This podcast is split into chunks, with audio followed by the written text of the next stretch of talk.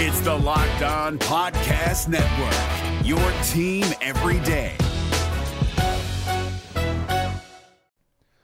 The Locked On NBA Fantasy Minute is presented by PrizePicks. PrizePicks is the most fun you can have playing daily fantasy basketball and winning up to 25 times your money. Go to prizepicks.com slash locked on NBA and use the code locked on NBA for a first deposit match up to $100.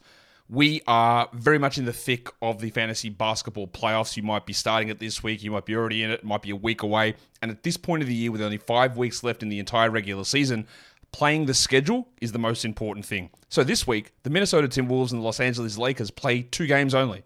So any fringe players you have from those teams, even guys, yes, like Kyle Anderson replacing Karl Anthony Towns, that's not worth it with two games on. You need to be stacking extra games and you need to be looking at the teams with four games. You need to be looking at teams with games early in the week and then switching them out for teams with more games later in the week.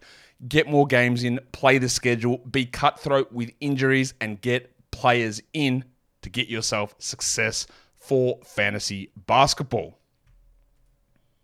Jackson Gatlin here, host of the Monday edition Locked On NBA podcast. Every Monday, I cover the three biggest stories in the NBA with the local experts from Locked On. It's an awesome recap of the weekend of the NBA and a look at what's ahead. Mark your calendars on Monday to join me for Locked On NBA podcast, available on YouTube and wherever you get your podcasts.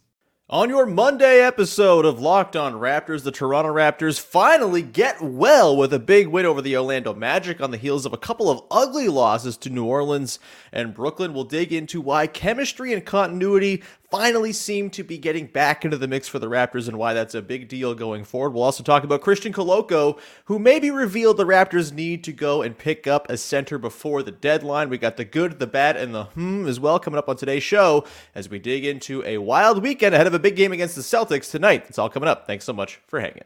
Oh, like, because when I shot, I expected to make it. So, like, I don't shoot trying to miss. You are Locked On Raptors, part of the Locked On Podcast Network, your team every day.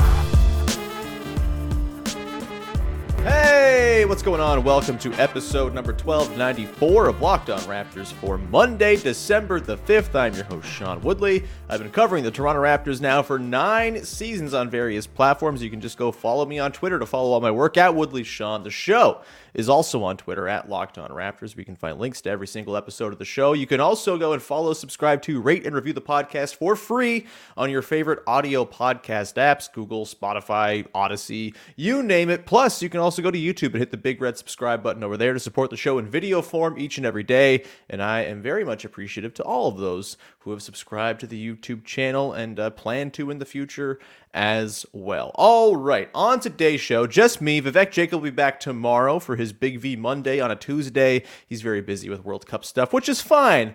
We got a lot to get to on today's show. I will not be starved for content on a solo day here. The Raptors go one and one over the weekend. Uh, ugly loss in Brooklyn on Friday to the Nets, particularly a really ugly first quarter that derailed the rest of the game, even though there were some positive signs that crept in as that one progressed. And then a big win over the Orlando Magic on Saturday, wire to wire, no stress whatsoever. It was very, very nice to see. And we'll dig into sort of my biggest takeaways from those games as a whole, kind of tie it back as well to that Pelicans game in the middle of the week, week last week, which I uh, did not get to do a podcast about. That said, I, I do think the stuff that we saw go wrong against the Pelicans and Nets, there might be a bit of a corner getting turned here. So we'll get into that. We also are going to talk about the need for a center and rim protection at the deadline, the good, the bad, the hmm, all that good stuff.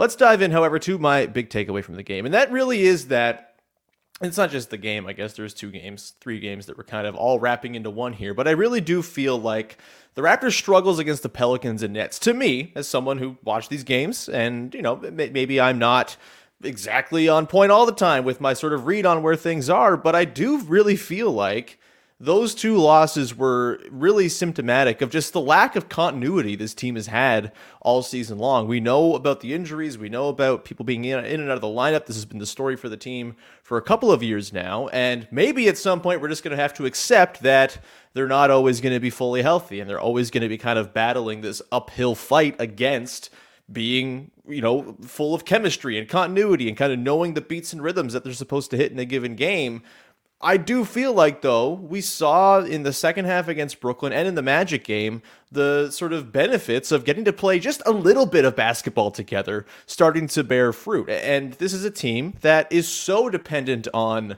the interconnectivity. The defense is so reliant on stepping into the right spaces to fill for rotations that are going out. Um, you know, having that backline rim protection, having everyone on a string and communicating and kind of knowing where the next move is coming from. That's what the whole defense is about. And to me, the game against the Nets, the first quarter against the Nets, reeked of just a lack of continuity. And they talked about this on the broadcast. And I, I you know, I think Alvin Williams does a pretty good job diagnosing what's going on on the floor as someone who played the game. And I think what he was talking about in terms of how the continuity just hasn't been there for the Raptors and the way that kind of seeps into performance, I think that was totally on point, and I, and I couldn't agree more. Just from the way that I know this team operates, from the way we've seen Nick Nurse teams work in the past, it is a lot about kind of finding the rhythm and then using that rhythm to go on a steamrolling run through the Eastern Conference. That's kind of been their MO. They often get onto these runs where they play really good ball for long stretches, just as long as they get a few guys in the lineup for a few games in a row, build some sort of consistency with one another. It tends to lead to pretty good things, and they just haven't had that this season you know, the most used lineup for the Raptors right now is their starting five, the small starting five that hasn't actually started since Gary Trent Jr. got back. They played 85 minutes.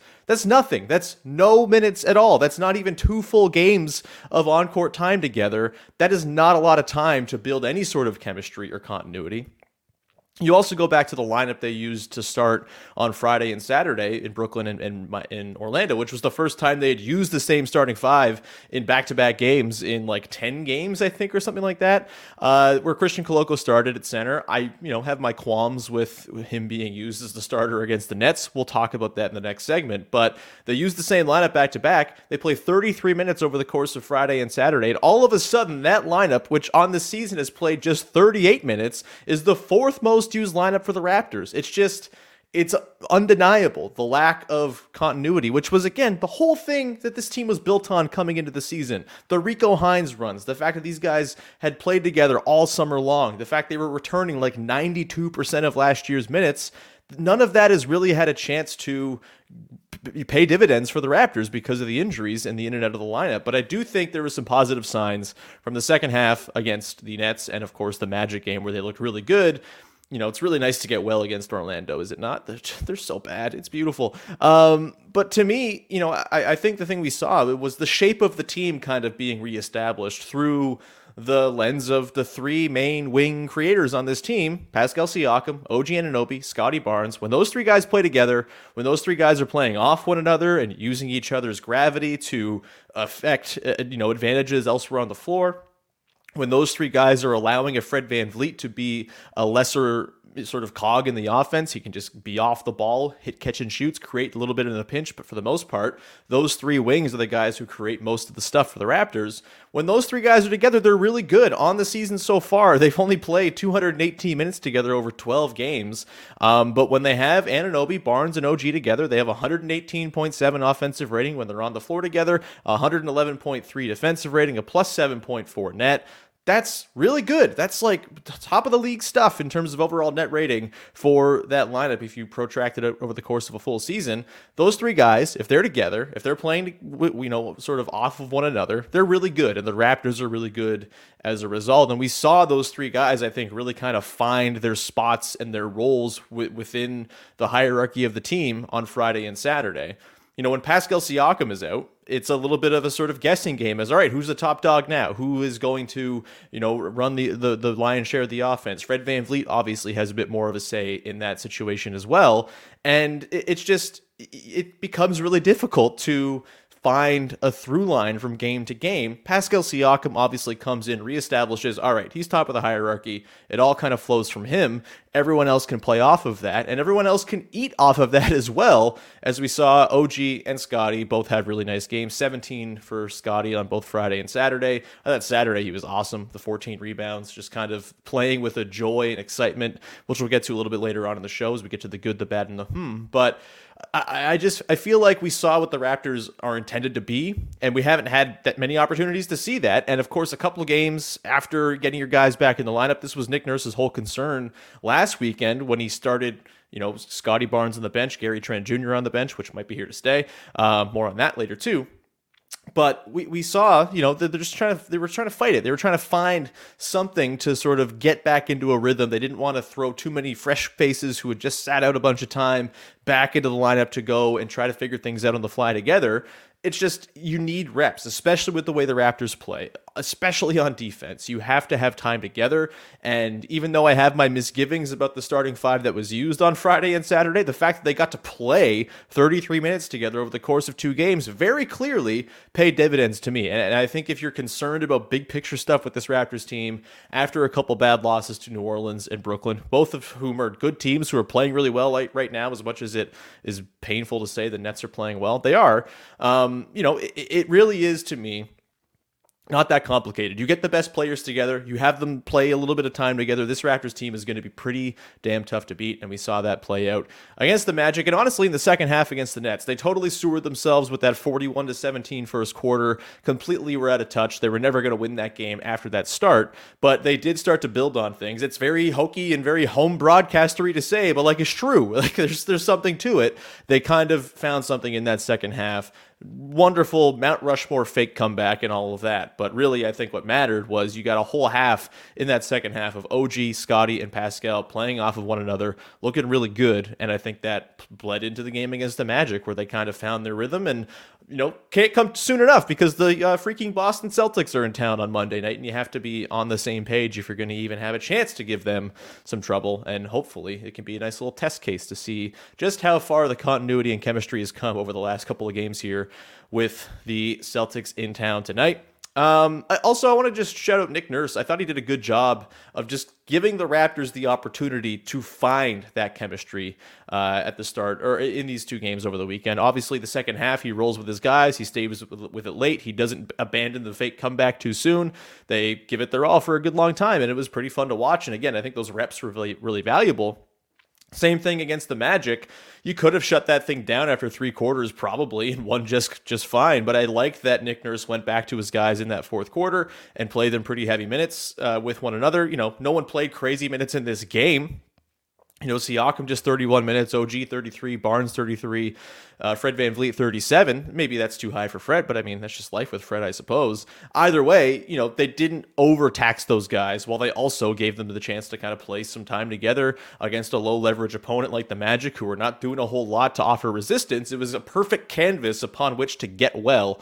And I, I like that Nick Nurse kind of rode with them, and I think it was valuable. Any extra reps these guys can get together, any extra minutes they can play together is super valuable considering they're kind of starting behind the. Uh, the what are they the, behind the bunny car? I don't know. There, there's a disadvantage here because they've started out of the block so slow in terms of health and continuity since the season began, and we're you know over a quarter of the way into the year now, and it just kind of feels like maybe now they have a chance to build some of that. We're gonna come back on the other side, get into Christian Koloko's weekend, uh, particularly that first quarter against the Nets. Why I didn't love the choice to start him, but why I also understand why they did it, and why I think maybe the uh, need for a rim protecting center is becoming very, very plain, plainly obvious over the last couple of games here. We'll get to that in just one sec. But first, got to tell you, better friends over at betonline.net, who are the number one place for sports betting info, stats, news, and analysis. Get the latest odds and trends for every professional and amateur league out there from football to basketball to soccer. The World Cup's going on, baby.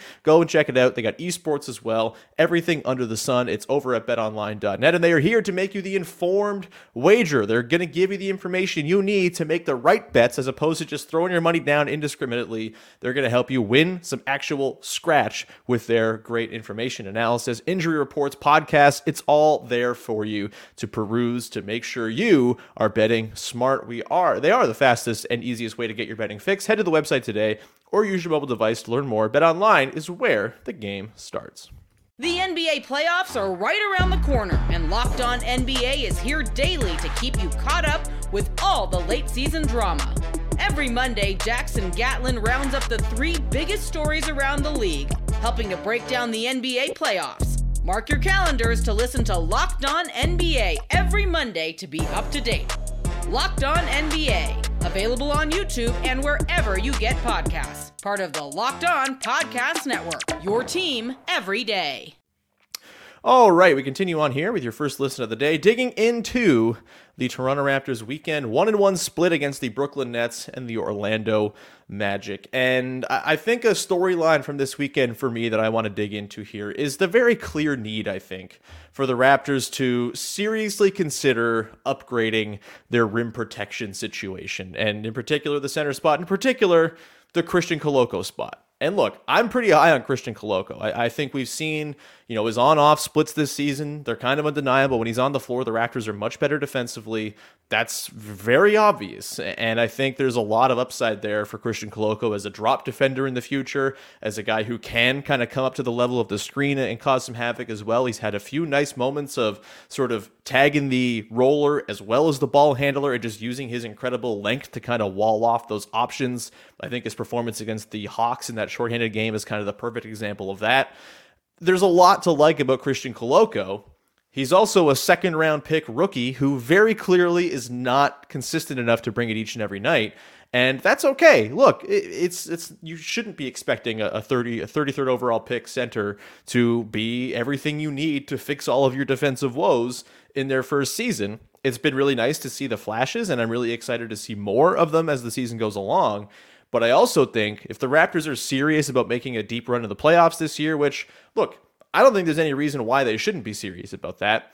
Is the sort of top two spot, you know, situation kind of spoken for? Yeah. Milwaukee and Boston are incredible. They're going to run away with it. They're probably going to be the teams in the conference finals, unless some weird luck breaks or whatever. And that's just the way it is. And that's fine. Those teams are incredible. And, you know, they deserve to be kind of viewed with such reverence, I think. But you talk about the third, four, five seeds in the Eastern Conference. There's no reason why the Raptors can't be one of those teams. No reason they can't be the third seed. Right now, they're two games in the loss column back of the Cavaliers. And again, going back to the first segment, they haven't had their dudes together at all. They've had their three most important wing players play together 12 games out of 23. There's a chance here for the Raptors to really get on a heater here. And I, and I think there's a reason to think that they can be the team that gives one of Milwaukee or Boston hell in a second round series. There's no reason to not think that can at least be the the sort of the the hope for expectations this season for the team. But I do think to get there, they're going to have to figure out this rim protection situation, and I, and I just don't know if Christian Koloko was quite ready. And again, that's fine you can go and do a couple of things. You can go and find someone who's going to be more of a long term solution. Maybe you go and try to trade for Miles Turner from the Pacers. If the Pacers fall down the standings, which they, you know, they lost a couple in a row here, if they start to fall down and look at trading Miles Turner, which, by the way, I, I don't think they should be trading uh, Miles Turner. I think the Pacers should just stay good and keep their dudes together, and that would be great. Um, but if they do come to the point where they want to trade Miles Turner, maybe that's a way the Raptors can look at this and say, hey, maybe we just kind of reorient what our future core is going to look like and try to make Miles Turner part of the long term plans. What does that mean for a Fred VanVleet or a Gary Trent Jr.? I'm not really sure, but that's something they could look at, and I think Miles Turner would have, would sort of affect change in that rim protection department, be that last line of defense the Raptors need, and be a pretty good option there. Obviously, the cost of acquisition would be very high, as it should be, because Miles Turner's playing his ass off.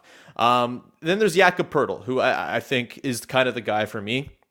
I really think Jakob Poeltl, while he can't shoot free throws and maybe isn't going to play crunch time for you, I'm not sure the Raptors desperately need a guy who can be a crunch time solution for them necessarily. I just think they need someone who can be a valuable rim protector type, who can play against bigger centers, who can be that backstop to what the Raptors do defensively and really kind of tie the whole thing together. Not dissimilar to how Marc Gasol tied the Raptors defense together when he was brought over to the Raptors. Obviously, Gasol's a better player than Poeltl ever will be, but I, I do think there is just a, a real desperate need for that excellent rim protection. And we've seen it because the Raptors have been very successful with Koloko on the floor for the most part this season. Again, he's got the best on-off defensive splits of anyone on the team, but the fouling, the sort of inconsistency, the lack of finishing around the basket, and credit to him, he threw out a couple of dunks against the Magic on Saturday. That was great, but he really struggles going up and kind of getting it knocked free, having his shot contested. He can't really finish through contests just yet. He's not quite strong enough for it, or doesn't realize he's strong enough for it yet. Whatever. I'm not exactly sure what's going on there, but the night to night ups and downs, it's fine for a, a, guy to have those, but when you have higher ambitions, you probably got to have some sort of insurance policy in place for the back part of the season. And I feel like a Jakob Poeltl will be perfect for that. He's an expiring contract. You can probably get him for not crazy, uh, not a crazy sum in terms of the overall cost of acquisition, maybe a single first round pick. I don't really know. It's probably going to be a bidding war for that dude, and maybe the Raptors are going to find themselves drawing short. But if you can get a guy like that who's a rental, bring him in to be your backstop, be your starting center, uh, maybe close some games for you as long as the hack a yak thing doesn't start to sort of you know uh, rear its ugly head. You, have that option, and I just I feel like it will tie everything to, together so nicely. We've already seen the Raptors realize they don't need Gary Trent Jr. shooting in the starting five necessarily. They can get by with what they have and, and be pretty effective. Jakob is a nice passer. You could run some stuff with him from the elbows, you know, pick out cutters, OG, Scottie, Pascal, etc. I do think there's a way in which that that sort of lineup configuration could work, even with the shooting concerns. Um, and, and, I just feel like you're going to get such a better baseline of performance from Jakob than you will from Koloko, who on his best nights is awesome and looks exactly like what the Raptors need, but also has nights where he looks like a rookie drafted in the second round. And you know, the fouling, he did. In credit to him, he picked up no fouls fouls in the game against the Nets. I think it's maybe because he didn't come close to contesting a single shot around the rim. Uh, but good for him there. He picked up three fouls in 18 minutes against the Magic. He's picking up fouls left, right, and center. And that's just how it's going to be for a rookie big man who's still kind of figuring out how to control his body and how to play the position in the NBA. Um, and, and, I think long term, Koloko as the center of this lineup that the Raptors have constructed here with their core four guys, that's that's got a lot of legs to me. But right now for this season, I feel like this weekend revealed a lot. The Pelicans game revealed a lot. It's just not quite there yet with Koloko. And I think having some other reliable backup center option that you can roll to, or a starting center option, whomever, um, I, I, think is kind of the way to go here. I, I don't know if Khem Birch is going to be able to offer that sort of high level of play. He also feels like he kind of oscillates. I'd love for Chris Boucher to be that guy, but maybe he just doesn't quite quite have the beef to roll against the biggest centers in the league. Um, Poeltl feels like a perfect stopgap sort of rental solution. And, and, you know, there's other guys out there that I'm sure we'll talk about in the lead up to the deadline, but him and Turner are kind kind of the two guys that pop to mind because good rim protectors don't grow on trees, and usually when people have them, they don't want to give them away either. So we'll see. But I, I feel like this weekend was kind of revealing. If we didn't already know it before, I feel like it did kind of confirm that as much as Christian Koloko's got some juice, it, it might not be totally ripe just yet. That, that might have been weird. Either way, uh, we'll continue on here on the other side and wrap up my thoughts on the weekend with the good, the bad, and the hmm from the two games against the Nets and the Magic. And we'll send you off into the game against the Boston Celtics tonight. We'll get to that in just one second. But first, got to tell you about Turo which is a new sponsor for the channel. And it's the world's largest car sharing marketplace. With Turo, you can book any car you want wherever you want it from a community of local hosts. Browse a, browse a huge selection of vehicles for just about any occasion or budget across the US, UK, Canada, and Australia. Uh, it's a wonderful service. If you're going on a trip, paying for a rental car is just so laborious. It costs a lot of money. You probably got to go to the airport to pick it up. It's not the most exciting experience in the world. But with Turo, you can find affordable economy cars if you're on a budget and just got to get from A to B. You can also get a classic or luxury car if you want to sort of celebrate a birthday, a holiday, a, a, a honeymoon, something like that. We had a really sweet car on my honeymoon, but we paid too much for it because it wasn't a Turo. Uh, and so Turo is the way to go. Many Turo hosts even uh, can deliver the car directly to you, which is amazing, especially if you're going to a new city, you don't want to navigate around too much. You can just have people bring it to you at your hotel, your Airbnb, whatever it might be. Either way, every trip is backed by liability insurance. Terms, conditions, and exclusions apply. Forget boring rental cars and find your drive at Turo.com. That's T U R O.com. The NBA playoffs are right around the corner, and Locked On NBA is here daily to keep you caught up with all the late season drama. Every Monday, Jackson Gatlin rounds up the three biggest stories around the league, helping to break down the NBA playoffs. Mark your calendars to listen to Locked On NBA every Monday to be up to date. Locked On NBA, available on YouTube and wherever you get podcasts. Part of the Locked On Podcast Network. Your team every day. All right, let's get to it. The good, the bad, and the hmm to round out today's show. And uh, for me, I, I think we'll start with the good, obviously. And the good for me is Scottie Barnes. Really nice to see Scottie Barnes kind of get back to being Scottie Barnes on Friday and mostly on Saturday, of course. Really efficient shooting, 8 of 10 against the Magic. Not that the Magic are offering a whole lot of resistance, but that was really nice to see. Getting to his spots, that floater touch was on point. The long floater, you know, the, the sort of bizarro in between jump shot that Scottie busts out was right there. Getting exactly where he wanted to go. You know, didn't seem as you know, bothered by the knee injury, didn't seem to have his burst uh, affected it anyway, and just was like in the mix, grabbing and going off of rebounds. You know, the 14 rebounds, really nice to see from Scottie. And the most notable thing to me is that he had a smile on his face all freaking night. He scored a single bucket, walked down the other end, he's smiling his ass off. It, it was great to see, and that's Scottie Barnes, right? Like when Scottie is happy and joyful, Scottie Barnes is good essentially as a rule, and it felt like maybe the joy had been sapped a little bit the last couple games. You have to imagine the constant barrage that his knee and ankle or knees and ankles are taking has to have some sort of effect on the sort of psyche when you go night to night, but it was really great to see Scottie kind of do his thing and be Scottie freaking Barnes in the second half against the Nets and mostly against the Magic on Saturday. And you have to be happy to see that joy come back in. I don't think it's a coincidence that you know you start playing with Pascal Siakam a little bit, things get easier. Uh, OG starts going off, and by the way, OG, I, I mean we can loop this into the good as well. I just it's like it just feels like standard at this point to be talking about OG being incredible and it feels boring, but like 32 and four assists and three steals, 12 of 17 shooting, and two of four from deep against the Magic. He was insane. Just ripping the ball from dudes and going to dunk the cookie at the other end. J- just, um, man, I, I, I can't get enough of OG. He's incredible. Pascal was awesome too, but for me, I think the return of Happy Scottie and Joyful Scottie was a, a really, really beautiful thing to see. A team best plus 34 against the Magic as well. Um, and, and, you know, that OG Siakam Barnes trio is, is, something pretty special, man. And I think Barnes has been the guy who's kind of been lagging the most, and it was really good to see him kind of recapture the, just sort of the the fervor and joy that typically accompanies the best Scottie Barnes performances. Um, we'll talk about OG. We've talked about so much OG that I feel weird like not talking about him, but also like we get it now. He's incredible. He's like fighting for an all star spot at this point. He's awesome.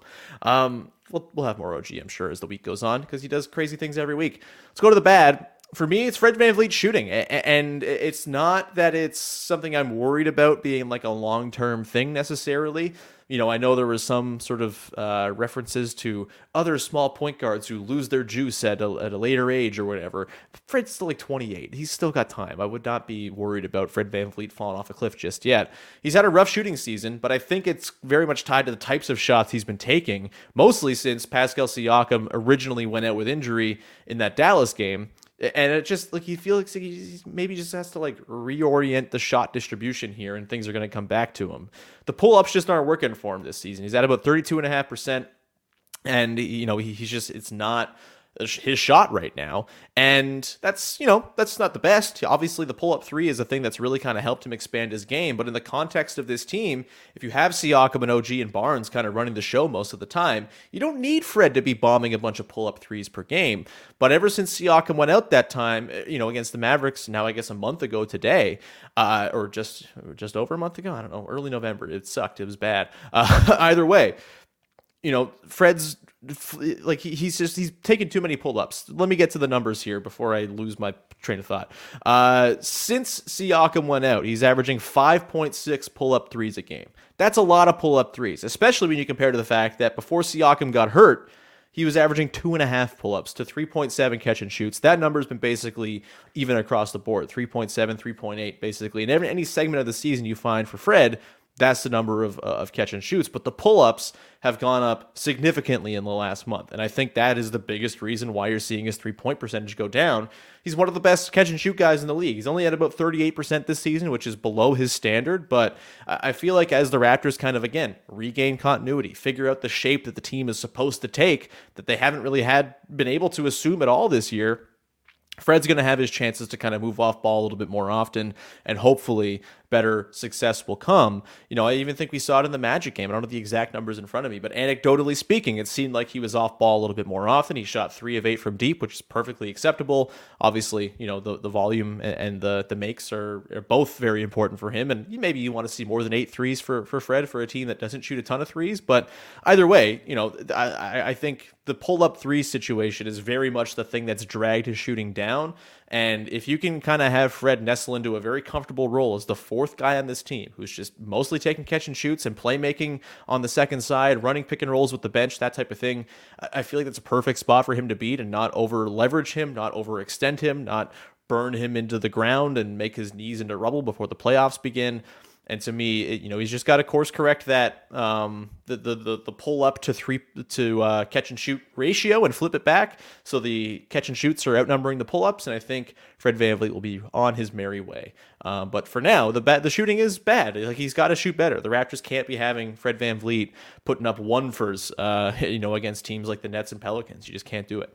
Lastly, the hmm is the Gary Trent bench off the bench thing. I'm pretty sure it's here to stay.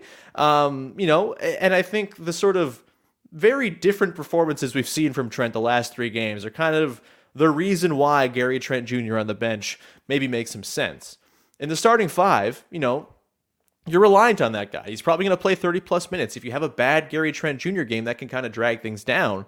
And that's the sort of player that Gary Trent Jr. kind of seems to be. He oscillates a little bit. He'll get onto crazy heaters. Of course, we've seen him score 30 plus in five straight games before. That's amazing, but it's not what he's doing every single night. And of course, the defense has kind of waxed and waned this year too, as Nick Nurse has been no uh, not shy to call out. And so I just feel like if you have Trent coming off the bench, you're so much less reliant on a big Trent game. If he goes off, great. Close the game with him. That's perfect. Wonderful. If he's having a good Gary Trent Jr. game, by all means, play him heavy minutes. But when you're bringing him off the bench, when the shooting is maybe not quite the necessity that it's always been, which, hey, it's partly because he's not hitting them as well, and it's partly because the Raptors have a few other guys who are able to hit threes right now at a pretty reasonable clip. Either way, it's less of a sort of dependent, relied upon skill that the Raptors like desperately needed to have in the lineup last year to have any success on offense. We talked about that quite extensively. You know, this year it's it's less the case, and you can survive and weather a bad Gary Trent Jr. game and just relegate him to the bench if you need to, and that's totally fine. There's nothing wrong with that, and you're not sapping your ability to kind of have a big night because you, uh, you got other guys who can kind of step in and, and fill in the void. You know, Juancho Hernangomez, Hopefully he's all right. He rolled an ankle in that Magic game, but hopefully he's back and okay against the Celtics. I don't think we have an update on him just yet.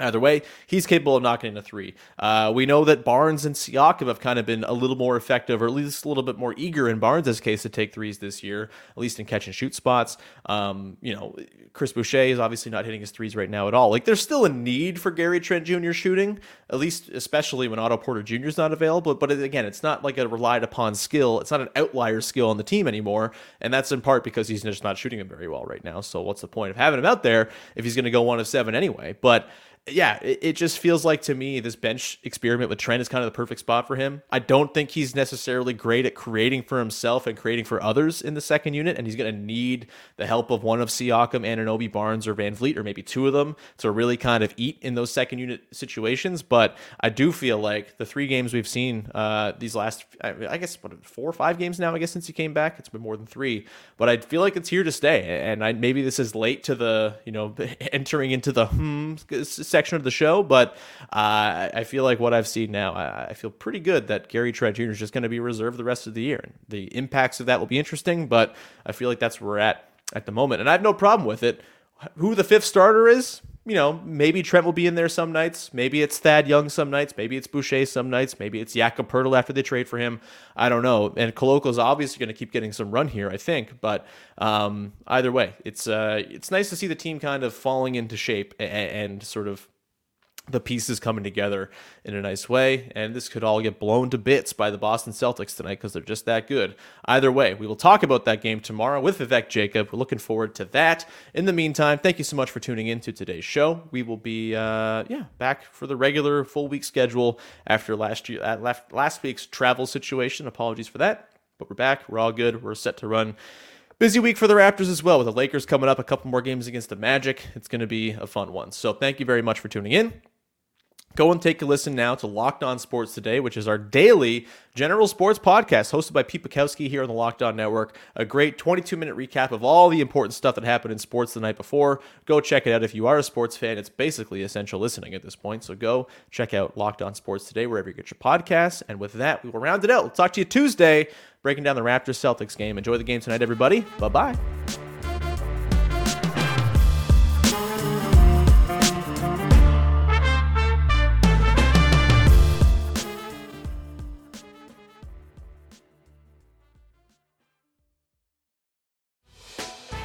Hey, Prime members, you can listen to this Locked On podcast ad free on Amazon Music. Download the Amazon Music app today.